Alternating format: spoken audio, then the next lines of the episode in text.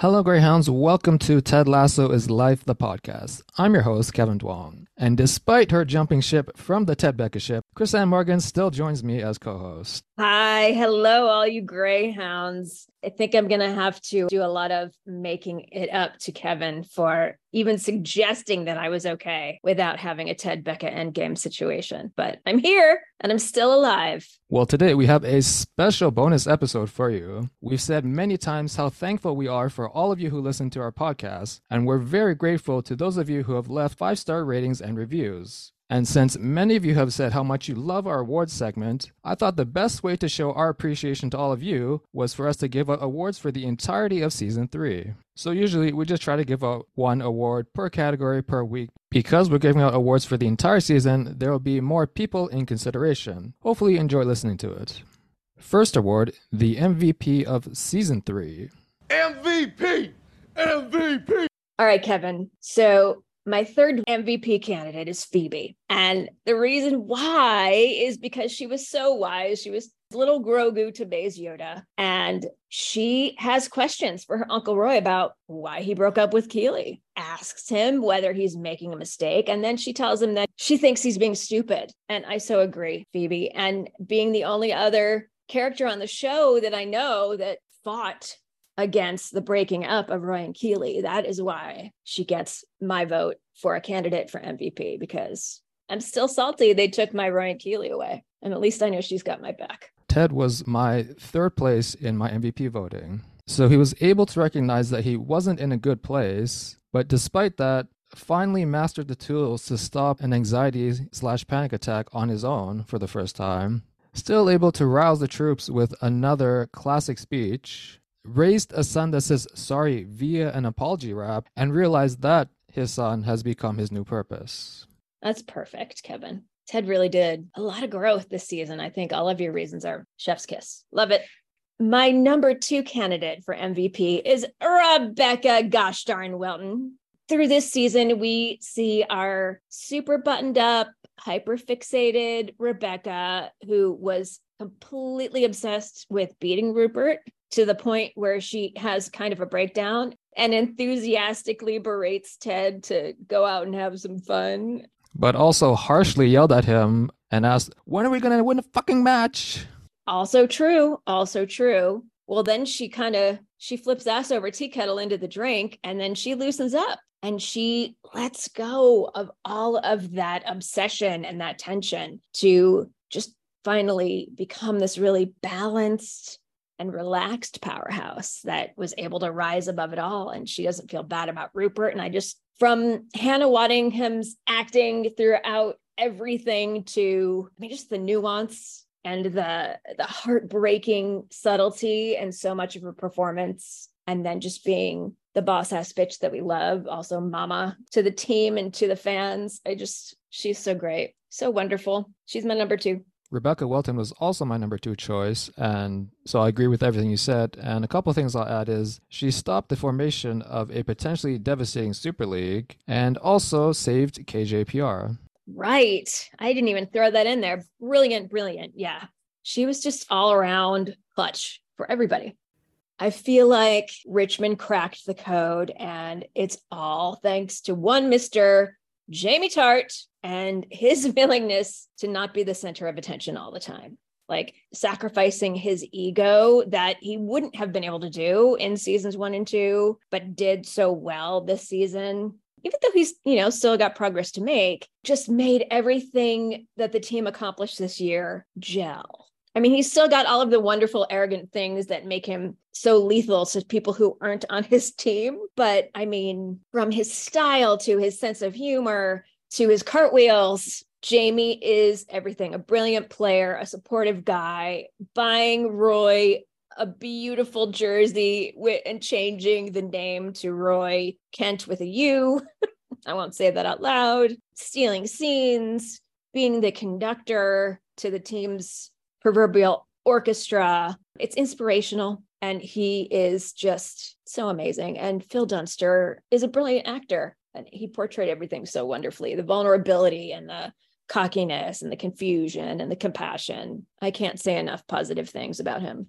In that case, I'll say some more. He was the only one who saw Zava for who he was, had the best tribute to Sam missing out on the Nigerian national team with the Jersey tribute, absolutely murdered Man City for Richmond's first win against them ever. And of course, Jamie was also magnificent against West Ham to almost help Richmond win the whole fucking thing. Now, on the other side of the spectrum, the wankers of the season. Let's see what we got here. Wanker. My number three is Rupert 2.0 Jack. First for defacing a signed first edition book, if if we believe that that was actually a first edition Jane Austen. For general love bombing, for showing her true colors and not supporting Keeley with the whole sex tape being leaked. Jack is uh Jack is my number three wanker. She just missed out on my top three, but the other character that we didn't like from Keeley's storyline, Shandy was my number three. Because for Shandy, at least, she had a history, a friendly history with Keeley. So you thought she would have shown a bit more class, a bit more gratefulness, but she was the exact opposite of that.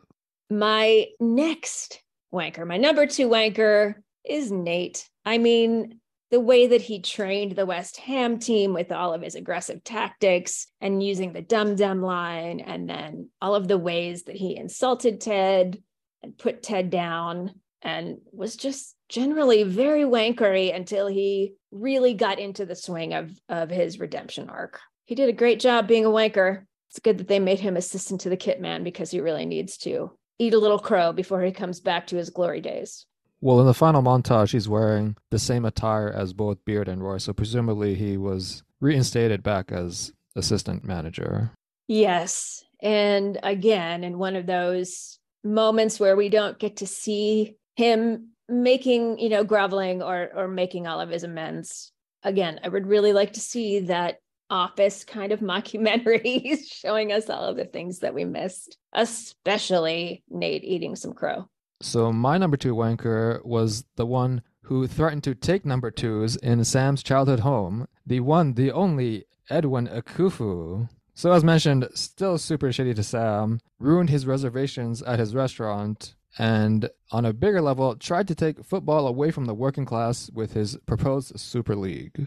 Yeah, I think that's way wankery than Nate. You're quite right, but I'm glad we're covering our bases because I wasn't thinking all that clearly. I was really kind of stunned when I was going back to review the season to see how wankery people were. And I think Edwin Akufo is definitely solid. So I agree with everything. So I think that we're probably unanimous in calling Rupert, the satanic sleazeball himself, the wanker of the entire season. Am I right? To quote Keeley Jones, and in a phrase I thought would catch on a bit more, absolutely. Which is something she might have picked up from Sex in the City, just saying, because that was a Sex in the City term. So I'm with you there. I love that. And I also would like to quote Sassy in saying that he is the absolute worst. He made George look like a good guy. I mean, it takes a lot to do that. Yeah, he actually took George from my twat list to my MVP list in one episode for sure. He was so amazing, though. I mean, Anthony Head is such a brilliant villain. He played it so well. And he is apparently the nicest guy ever when you work with him in real life. He just really brilliantly made Rupert all of the delicious, awful things that we loved to hate so much.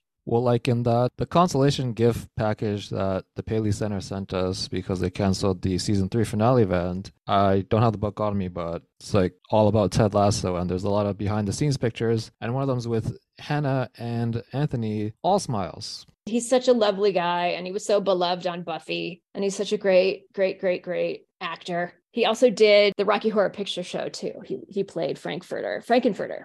Our next award celebrates proficiency in profanity, excellence in expletives, virtuosity in vulgarities. It's the Roy Kent Cussing Award.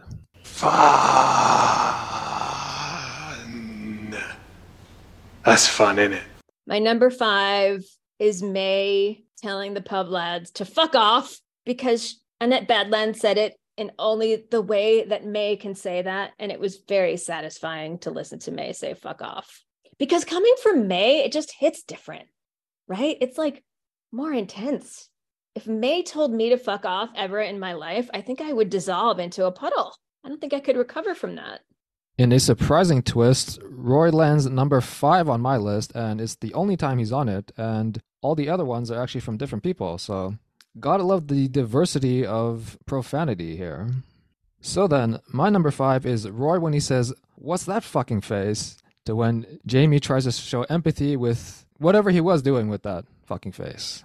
Roy is my number four when he says in episode 304, fuck Nate, fuck thinking, and fuck Socrates.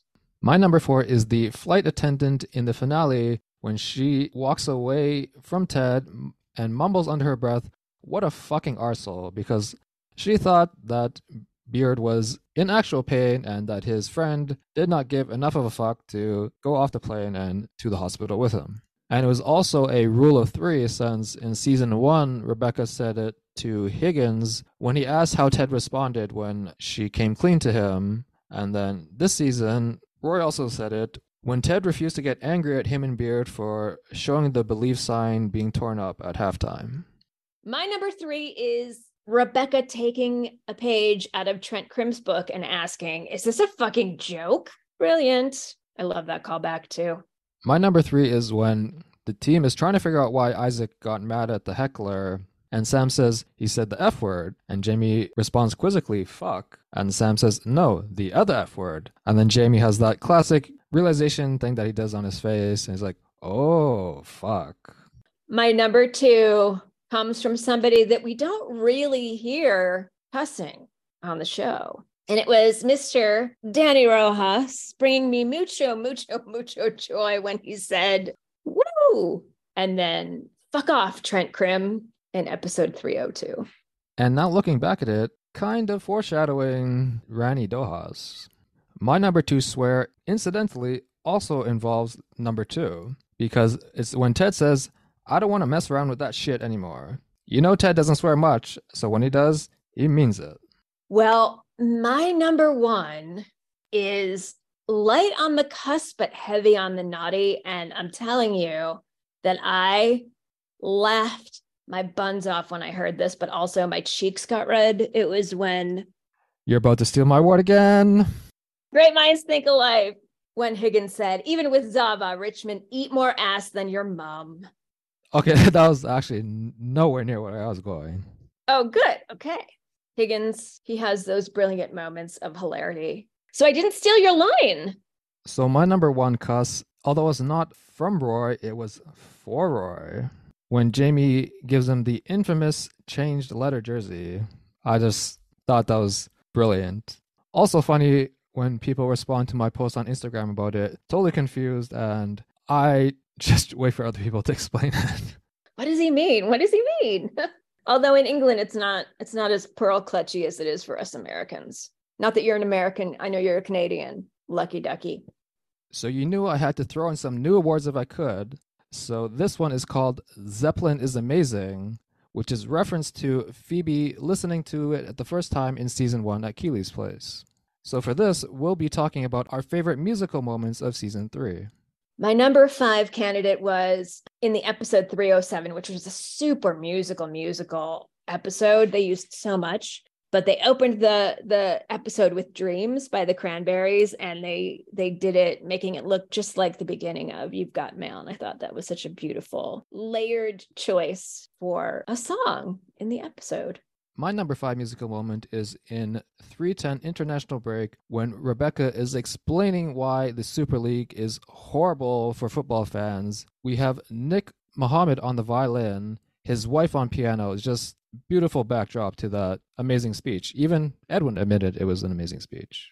My number four is the song Three Little Birds from episode 306, Sunflowers. First, it's a joke, and then it is in the set decoration in the Dutchman's houseboat. And then they all sing it in the end. And it's such a beautiful moment when they all sing Three Little Birds at the end of the episode. So I thought that was that was really beautiful. And I loved that they used the song in so many different ways. Brilliant minds, those Ted Lasso kids.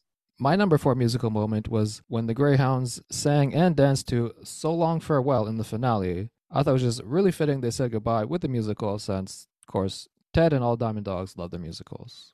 I love all of the musical theater references. My number three was the song Toot Do Toot Do Small, which is a French song that's playing over season three, episode eight, when he's saying goodbye to Henry and Michelle. The song itself is just a really lovely song. The words, if you translate the words from French to English, are very fitting for that moment for Ted. And I thought it was just lovely. I talk about this in one of our episodes too. We'll never have Paris. I thought that was just so neat. I love the layers of what the songs mean layered over the action of a scene. I wish I could say I planned this out to have like number two talking about shit and then number three talking about Truth Bomb 3, but it just it just happened. But yeah, my number three musical moment was when they used Sam Ryder's Fought and Lost for Truth Bomb number three.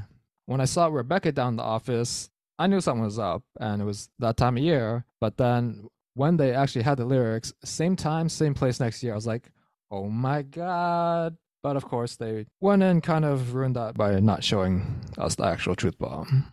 But if you like that song, Sam has done pretty much any version you can. He did one in the locker room, he did one in the stadium, and he also did one with Hannah herself at the Grammy Museum for a Emmy for Your Consideration event. Beautiful. He's such a really gifted musician and singer. I really love all of his stuff. My number two is from episode 305, Signs. And it's during the devastating call that Rebecca takes from her doctor and her expression. It's just beautiful and heartbreaking. And they chose to use the song Quiet by Rachel Yamagata. It's just such a choice and it just really makes it all hit home so much harder. My number two musical moment was when they sang Hey Jude outside the Crown and Anchor because Ted was going through a lot that episode, and that just brought back all the joy for him seeing his son so happy singing the Beatles, who, of course, loves the Beatles because Ted loves the Beatles, and Beard was there, and even May and the Pub Lads were in the background singing too. So great all around. Really great. I wonder if Ted ever did break the news to Henry that John and George are dead. Do you think he did? I wonder who broke the news to uh, Jamie.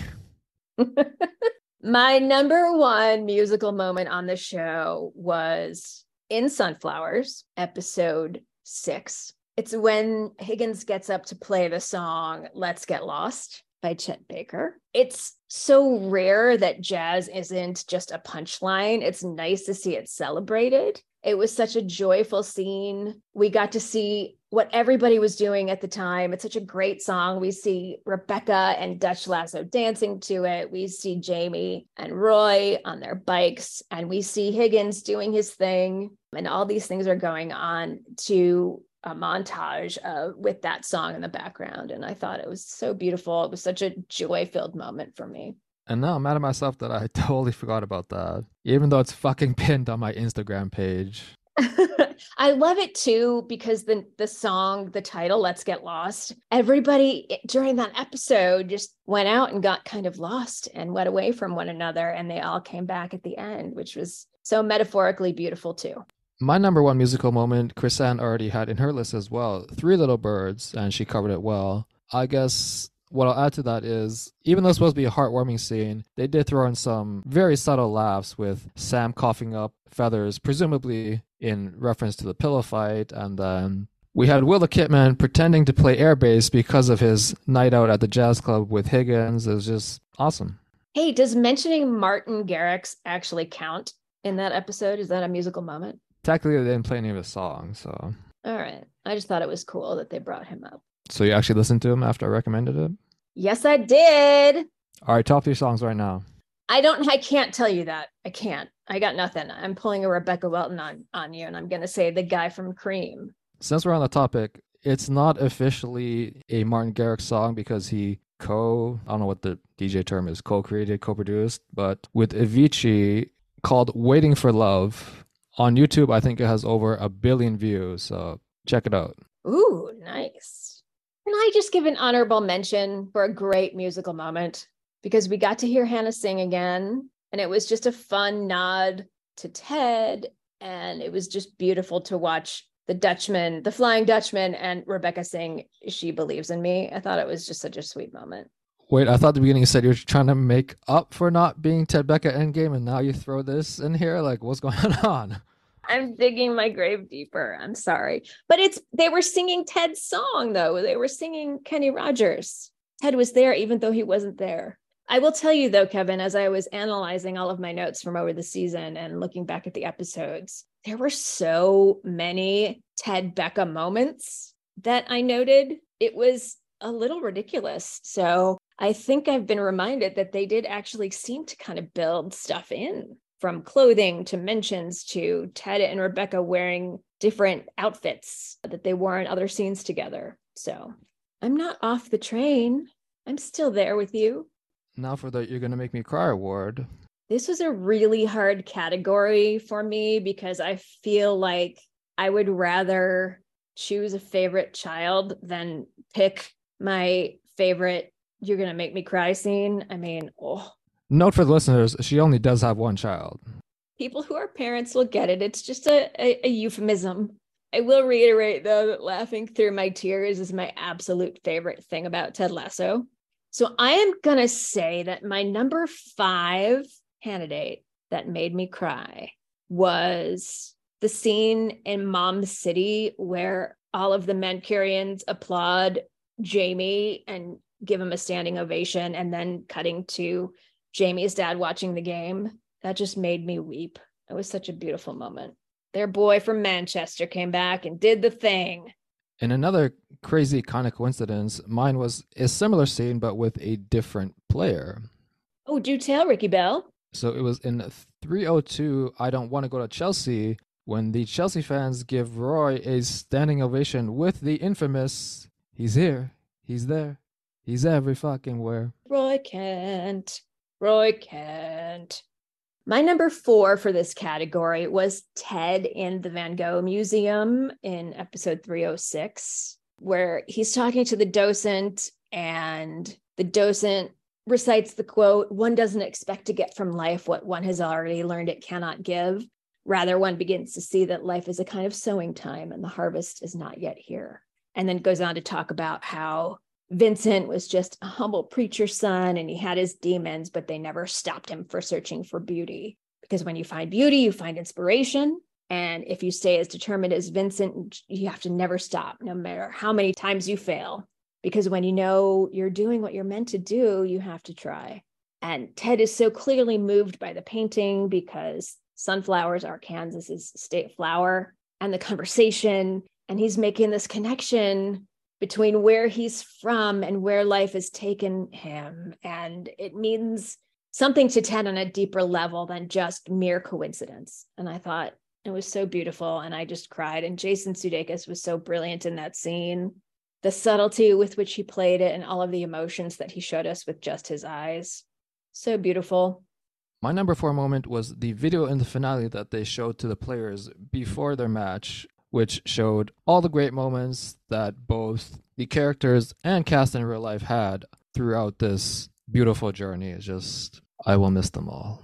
I'm going to miss them so much. My number three moment was the image of the whole team pitching in to clean up Sam's vandalized restaurant. Got me right in the heart. It got me right in the heart. Sam has his shaken faith in humanity restored, and the team banded together to repair the restaurant. Man, if that's just not the most Ted Lasso scene, it was so good. I wept like a baby, like a sexy baby. Coincidentally, my third moment that made me cry was also from episode 307, but it's when Sam has the locker room outburst because he's fed up by all the hate he's getting for speaking out against the bigoted home secretary. As we covered in deeper detail in that episode, it was very real incorporating the real life storyline of LeBron James being told to shut up and dribble, as well as the English lads missing their penalties and getting racist abuse from their own country in Euro 2020. I really think the actor who plays Sam's dad, Ola, Nonzi Nonzianozo, I feel like if he were to hug you, the whole world would be okay. Everything would just feel okay again if you got a hug from him. He's such an amazing actor and such a great, great. I mean, Sam's dad, the character of Sam's dad, too, just very reassuring. I was gonna say the angry tears I had feeling for Sam and the real life inspirations by the end of the scene turned into slightly happier ones once his dad was there to comfort him.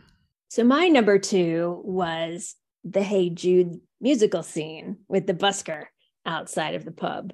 And the reason being is that that song has such a dear place in my heart. It means so much to me on a personal level. You have the ability to make, you know, you can take a, a sad song and make it better. But seeing people sing Hey Jude together just brought me such happy tears. It was so beautiful. It was such a beautiful moment that I got. I got a little weepy and I loved it. I loved it so much, especially the previous scene with Beard explaining to Henry about what the song, the original story beside behind the song. I thought that was just beautiful. So the number two moment that made me cry the most was when Beard forgave Nate. Because anecdotally on my Instagram, I've seen quite a few people who said that they hated Nate, had no intention of forgiving him until they saw Beard do it. I would say that Beard did more for Nate's redemption than almost Nate himself, to be honest. I think you're right there. That was such a moving scene. Throughout the series, we've seen how dedicated Beard is to Ted, and we never knew the reason why until now. And that was like the perfect Ted story of being able to forgive and offer second chances. It was just beautiful. I'm really glad you brought that one up because that got left off my list because the other ones were so profound for me. And I could, you know, if I had it all my way and I could just talk about all of my favorite parts of the entire season, we would be here for a couple of hours. But my number one was the team pulling out their little bits of the shredded believe sign and putting them back together, and how important the believe sign was to all of the players that they kept it in such important places and then them all coming together to to recreate the sign. Just i was such a waterfall during that scene. It was so lovely. And then of course i laughed when they were all looking at it and trying to figure out how to put it back together like you said, you love your laughing while crying, or is it crying while laughing? Yes, laughing through tears. So great, so good, and something only Ted Lasso has ever given me. I'm dying to hear your number one, Kev. Well, you shouldn't because you already picked it yourself. Is it also the belief sign? No, it was the scene at the end of 307, the strings that bind us when they go to repair Sam's restaurant. I wasn't even finished with crying about that. And then they add in the second gut punch with Ola finding out that the restaurant was named after him. To quote the characters from the show, these fucking arseholes, slow it down. Such an asshole for making us cry. Slight intermission for some housekeeping notes because I wanted the episode to end a certain way and didn't want this to be at the end. Crisann obviously loves working with a perfectionist like me. I actually do. But yes, the first item would also like to give a shout out to Sarah, who has helped me quite a bit, both on my Ted Lasso stuff and in personal life as well. Really great with words, which is saying something because I am also a writer. And if KJPR ever needed a publicist, I think she would be great for them. Second item, we've had a lot of ratings and reviews lately, so really appreciate all of those. There's one I want to highlight since I think it really grasps what we're going for here, and it's by Rock Girl. She says, My favorite Ted Lasso podcast, five stars. I'm so sad the series is over and am glad I discovered the podcast through Instagram. Kevin and Crisann have different personalities and outlooks, which I think is what makes them such a great team. Even when they have opposing opinions, you can tell they respect each other and they really make it funny and interesting. Thanks so much, Rocco, for that amazing review. Does that mean I'm not getting fired, Kevin? I didn't see anywhere where it said that. You guys start a petition. Well, it seems like Crisann will have plenty of opportunities if she leaves because she was recently on the Kelly Clarkson show to tell a bit about her story and as well how Ted Lasso has helped her through her journey battling cancer. I think the most fun part of that is all of the people that I don't know who just suddenly started messaging me and sending me DMs and emails. Really, really fun. You really got to love the community that this show has created. Yeah, Ted Lasso folks are really the nicest people. And now for the Funnier Than Step Brothers Award. Since the Ted is a hilarious show, we have 10 each for this one, so buckle up. So my number 10 is when the Diamond Dogs are all talking about their favorite Julie Andrews movies. And we've got the fuck yeah, the Princess Diaries. It was just, it was so brilliant. I want to watch that scene again. My number 10 funniest moment is when Roy is talking to Keeley in the Mom City episode, and then out of nowhere, Barbara just interrupts eating an apple, which to me was a callback to Roy pissing off Keeley eating apple in the funeral episode. Well, you finally stole one of my candidates. I had Barbara eating an apple. And really, I think they did some brilliant work with the food and drink sight gags. With the kazillion kebabs. Right? All of the kebabs. I mean, they effectively made eating a kebab a total sight gag. I mean, it was brilliant. Actually, Barbara was my number nine, and then the kebabs were my number eight. So you've got to catch up, my buddy. You got to catch up. Well, just add another note to mine. The way Katy Wix played it was hilarious. And then, of course, even before the Apple, the whole thing with the pipes, like, I don't know, why are you talking about the pipes? Katy Wix was so funny. She's really great. So, since I have to catch up, both 9 and 8 are from Roy.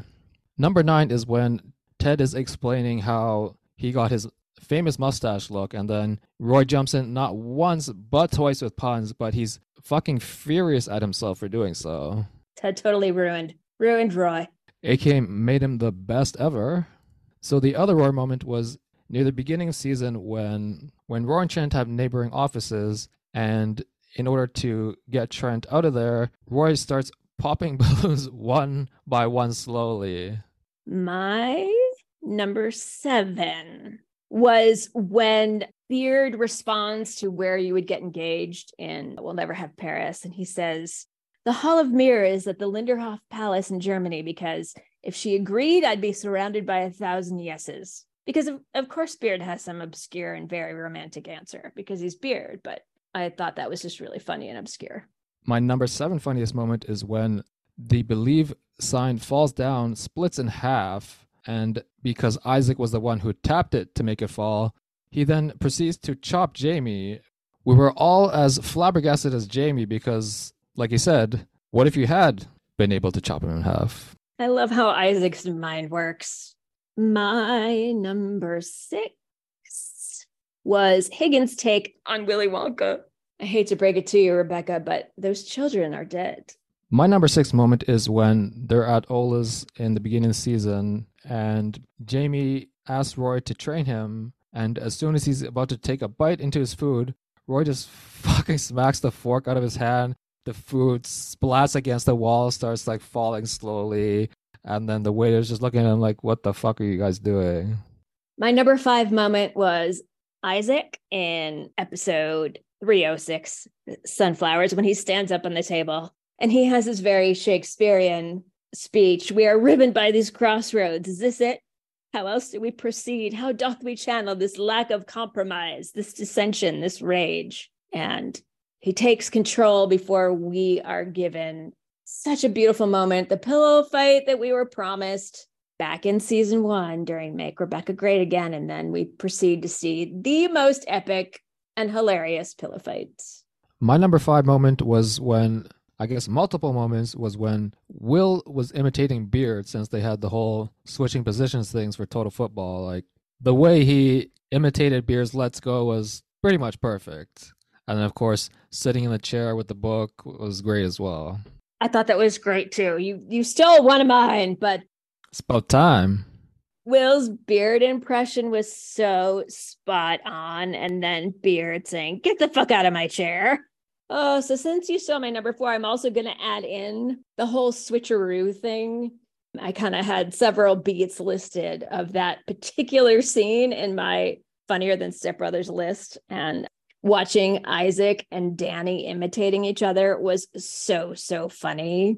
When Danny, as Isaac goes, We're going to fuck him up, bruv. And then Isaac, as Danny says, Ay Dios mio, was so, so tremendously funny. And I think that the Will and Beard bit just ramped that up.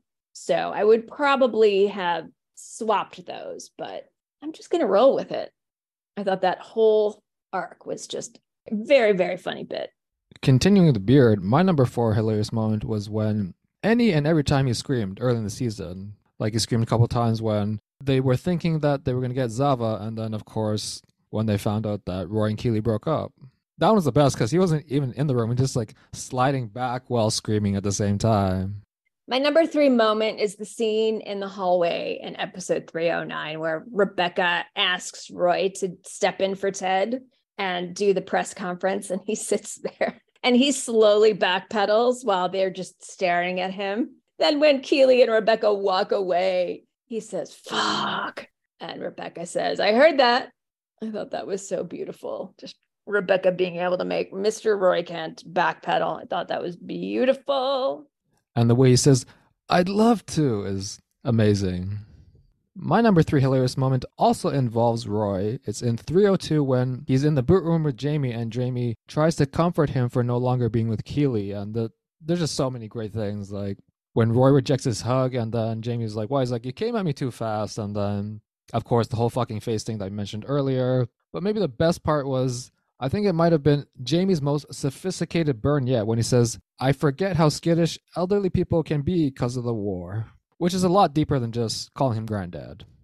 My number two is the scene where Jamie and Roy have their love triangle fisticuffs and they end up at Keeley's house and they're telling her all the dumb reasons about why she gets to choose who she ends up with.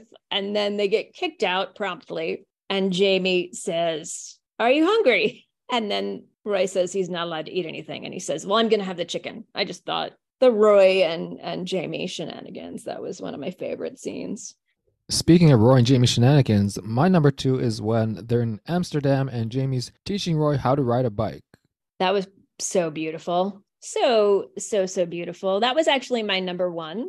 Roy and Jamie just because of the sheer hilarity of watching Brett Goldstein just allowing himself to fall over, not trying to grab anything, just on that bike and falling straight over. And then just all of the hilarity with how Jamie is teaching him how to ride the bike and the whole Butch Cassidy and the Sundance Kid thing. It was so brilliant, so wonderful, just so great. I don't think I have seen a funnier Roy and Jamie scene than that one.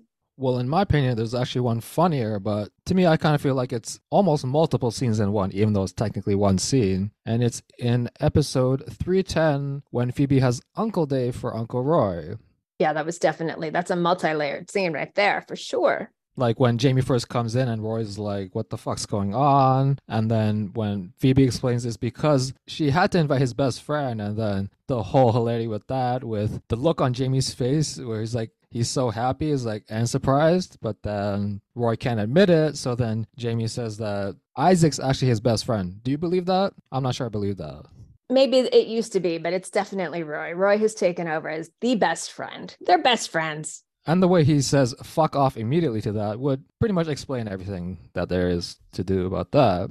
And of course, afterwards, with the whole E2U jersey exchange, and even at the end, when Phoebe and her mom are walking away, and then Jamie has the oh, your sister is fit, and is like, I'll cut your eyes out.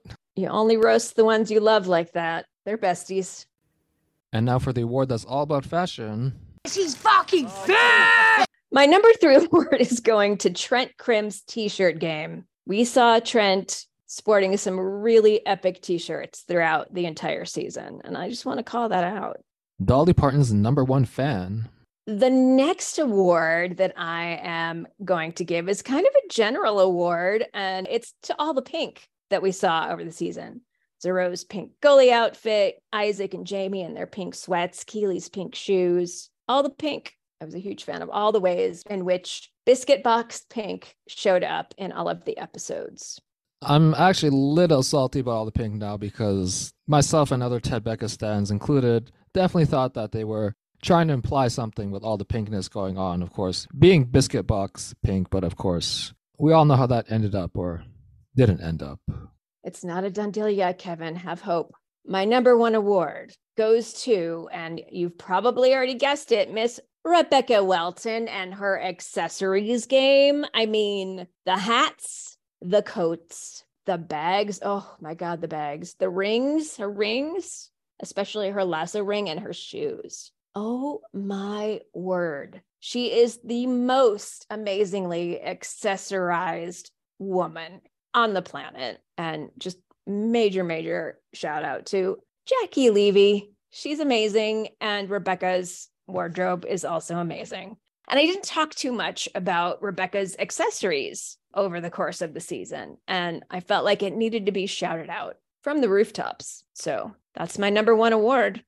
And now for our next award. Since I'm a writer and I love Ted Lasso, it's Kevin's kick ass lines of the season. Coming in at number three, it's Ted with I'm a work in prog mess, which a lot of people have found relatable. And it's easy to see why, because progress is not always linear. Sometimes there's ups, but sometimes there's also downs. You just got to keep going. Number two line also from Ted when he said, I hope either all of us or neither of us are judged by our weakest moments. And considering so much of this show revolves around people being able to forgive and apologize, I thought pretty fitting. And the number one line from Higgins, as I've termed him to be the wisest of the tall Yodas, when he said, Human beings are never going to be perfect, Roy. The best we can do is to keep asking for help and accepting it when you can.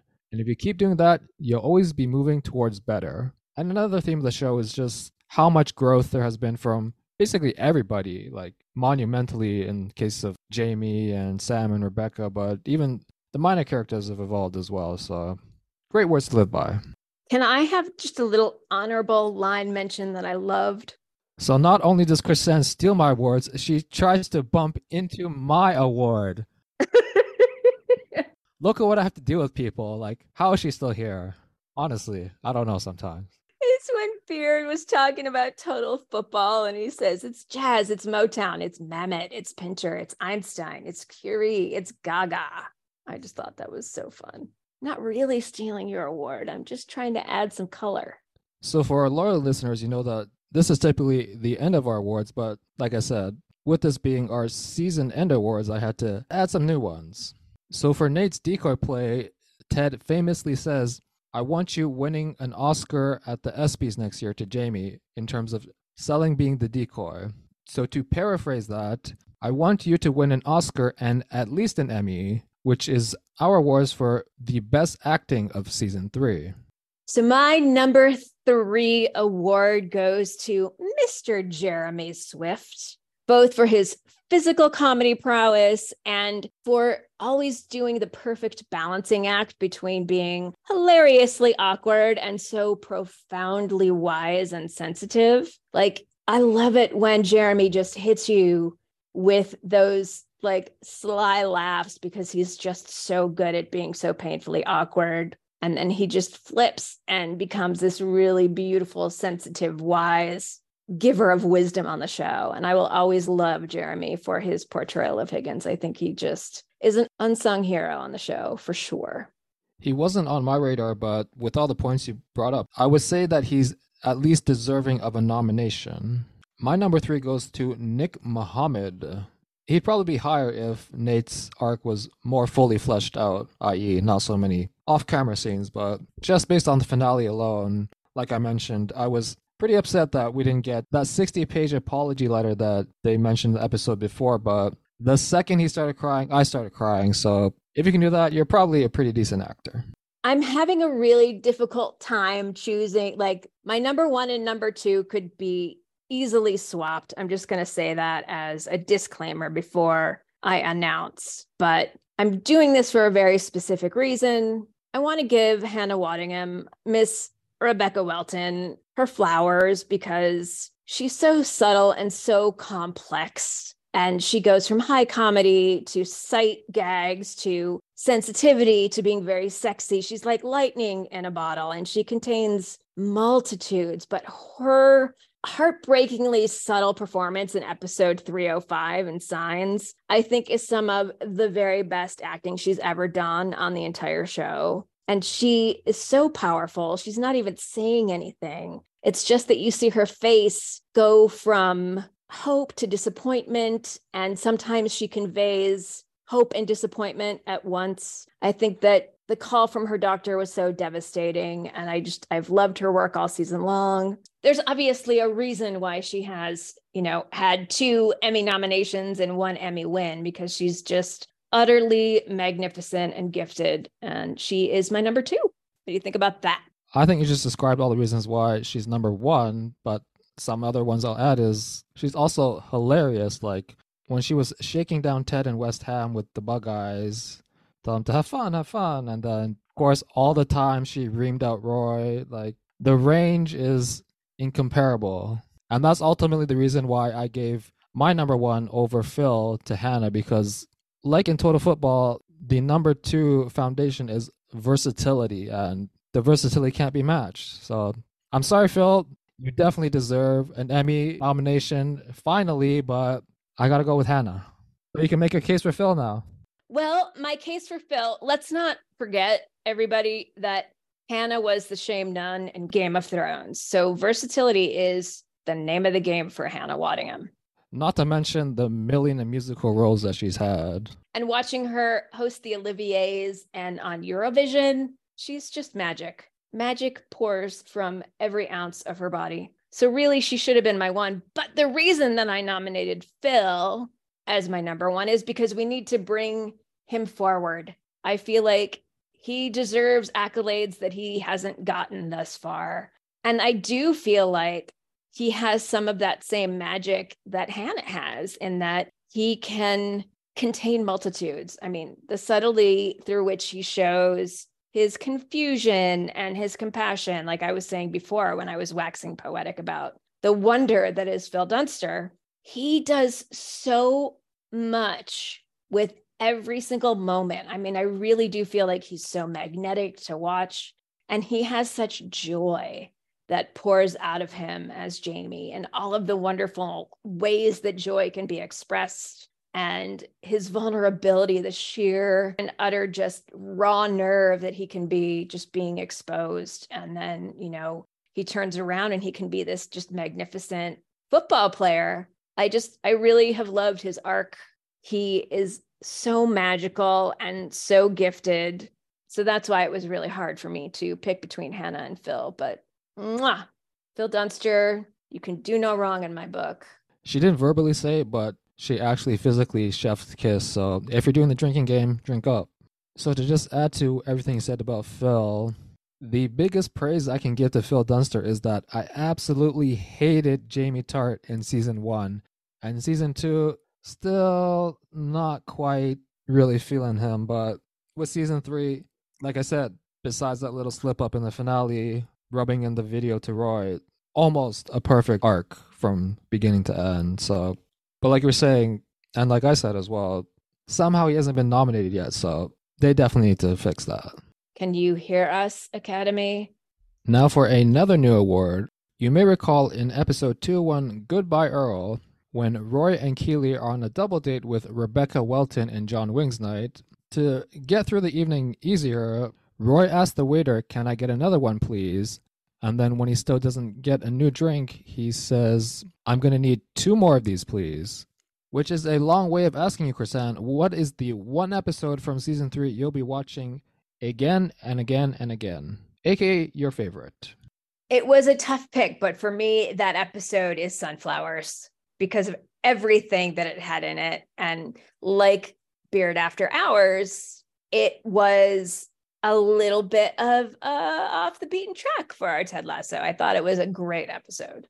My favorite episode of season three was episode 10 International Break, and that's for a number of reasons. So we went through our funnier than stepbrothers moments, and of course, mine was the whole Uncle Dave moment at the beginning. And then for our musical moments, I mentioned that I enjoyed the epic speech Rebecca gave at the end.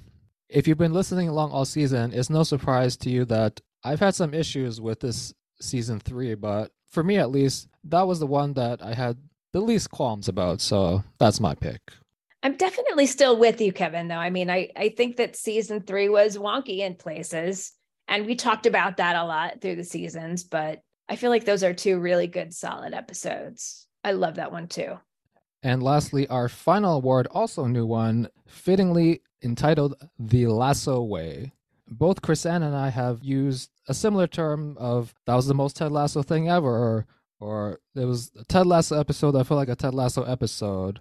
So this award celebrates the three moments for each of us that felt like it captured the essence of the show the best. For me, my number three is a little bit meta. It it was when Keeley said the line, These are the poets and geniuses who run KJPR. And I talked about it once as a corner kick. And it was a little nod to the Kansas born godfather of improvisation and mentor to many comedy greats, Del Close. And he said, if we treat each other as if we are geniuses, poets, and artists, we have a better chance of becoming that on stage. And he also said, treat your audience like poets and geniuses, and that's what they'll become. And I feel like Ted Lasso treated us all like poets and geniuses. So thanks for that, Ted Lasso. My number three most Ted Lasso moment was at the end of Sunflowers when they're singing Three Little Birds on the Bus. As I mentioned before, great little comedic moments, but then also getting Hannah to Sing, which is always a win. And then some people have speculated that when Ted smiles, that is actually a quote unquote Jason smile. And it's one scene where we had, I think, almost literally all the people from AFC Richmond together and being happy. So, what else could you ask for? So, the show is so much about redemption. And we have some really great moments of redemption. I mean, for sure, Nate but for Jamie, I feel like his arc is basically the one thing that season three consistently got right and nailed it. Yes, sir, Steve Kerr.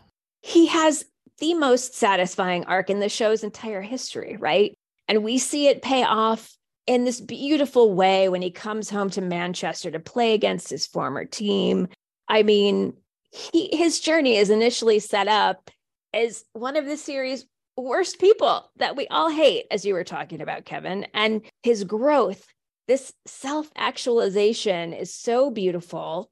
I mean, his literal journey to his childhood home and realizing that he can just let go of his anger towards his father and that his forgiveness is a gift to himself and not the guy who treated him so horribly his dad you know it's it's all about the power of forgiving and it's such a great reminder of the fact that Jamie's story is really so Ted Lasso. It's Ted Lasso at its best. And it's so satisfying to me that it almost makes all of the other failings that happened that I that you and I talked about and feel about the season kind of worth it watching Jamie become this man that he's grown into.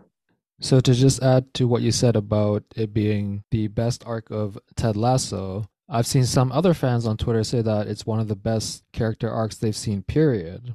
I don't disagree with that. I think in the annals of television history, Mr. Jamie Tartt and his journey is among my favorite of all of the heroes' journeys on all of the shows. I love it. But really, I feel like also if I had to name my favorite journey, it would be Ted. That's not what this is about.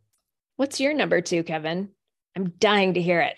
My number two most Ted Lasso moment of season three also shows the Ted Lasso effect. Roy had a decades long grudge against Trent, and of course, he's a very angry person. But he forgave Trent in large part because Ted asked him to, and that's because everything Ted built throughout these three seasons, as Trent himself said, the Lasso way. And it was just a really raw moment, and of course, you know, I love my callbacks and references and how they brought back the moment from 103 when he said, Trent, you're a you always have been. But then they had that brilliant balance that I've only really seen from Ted Lasso, where it can have so many different emotions. And of course, one of the trademark emotions of Ted Lasso, the show, is being able to make people laugh. They still had elements of humor within that scene when he brought Trent in and he just yells Crimm at the highest decibels ever and then at the end, when he's like, we had a lot in common back then, and Trent's kind of like, we did. And Roy's like, we both thought one another sucks shit at their job. That was such a beautiful scene. Gosh, that Brett Goldstein. He's a pretty good actor, I'd say. So since you love Jamie's arc so much, Crisann, but only had him as your number two most Ted Lasso moment, I'm really, really curious to what your number one is. It would be Ted's speech after their really brutal loss to Man City, Ted's talking to the team about the things that bring us down crap like envy or fear or shame, he says. I don't want to mess around with any of that shit anymore. It's something that we've already seen, right? Ted has been suffering from all of those feelings, but he's got hope because he's definitely committed to believing that things can get better and that I can get better. And that's, you know, Ted's trajectory for the season, becoming a better man, becoming a better father. But he's not being less generous. He's definitely putting away his perpetually optimistic attitude that he has all the time. But his speech kind of tackled the main question, right? Do they really belong in the league? Are they good enough? Are they can they go the distance? Right? I think that's why Ted motivates not by the wins and losses, but how they move through the world together. And he says to believe in yourself and to believe in one another, man, that's fundamental to being alive. If you can do that, ain't nobody can rip that apart. And in that speech, he just he calls out my favorite truth, right? That we all matter we all matter no matter what it is that we achieve out in the world. And I think for all of us who have taken something away from Ted Lasso to take with us on our own journeys to be better people, I think that's one of the most fundamental things that Ted Lasso is about is to make sure that we all know that we are worthy of all the good stuff no matter what it is that we've done, no matter how we see ourselves, we are we are worthy and that's always going to be something that I'm grateful that the show reminded me of. My number one most Ted Lasso moment of season three was at the end of the Strings That Bind Us episode when they're at Sam's restaurant repairing it after it's been vandalized. Like Ted has said, it's not just about the wins and losses, it's about helping these men being the best versions of themselves on and off the pitch. And that was a perfect example.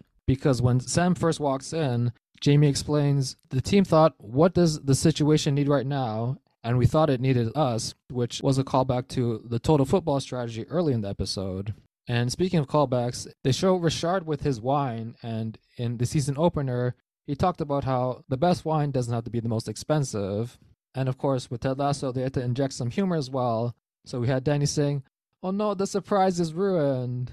And it just it made me think of Higgins' line in the Christmas episode when he said, to the family we're born with and the family we make along the way. And you could just see like how much of a family they become. And if you can't tell i'm actually crying just thinking about it. It's just it was such a beautiful moment. And on a personal note if you listen to a finale episode you know i didn't exactly love it. So this actually also serves a secondary purpose of trying to talk myself into a spin-off because I think that if it did happen, they'd probably spend a lot of time hanging out together and probably at Ola's as well. Ooh, now you're making me cry. I think if there's one thing that I want to take with me is the is that quote the family you're born with and the family you make along the way because so much of this show and the goodness have reinforced that in my life i love that that was your number one kevin it's beautiful when I was picking my favorite episode of the season, it was like neck and neck between the one I actually picked, International Break, and the episode which had this scene, The Strings That Bind Us. So, well, shockingly, everybody, our resident wordsmith, Mr. Kevin Duong, has run out of things to say. So I think this is where we bid you adieu. So thanks again to everyone for listening. We hope you enjoyed this fun bonus episode. And although a rewatch for us is still to be determined, there will be more podcast episodes coming from us. So make sure you're following Ted Lasso Is Life on your podcast app, as well as Twitter and Instagram, to make sure that you hear about it first. And one final call to our listeners if you haven't done so yet, we would greatly appreciate it if you could please just take a quick minute to leave us a five star review on Apple Podcasts and Spotify. As Crisann said, we put a lot of time and hard work into this, and we don't make any money off of it. In fact, we're losing money on this. Plus, with an indefinite hiatus, other Ted Lasso fans will probably be looking for other content to consume, so your ratings and reviews would help them find us. And it's the best way to convince us to do more podcast episodes. Until next time, Greyhounds, onward, forward.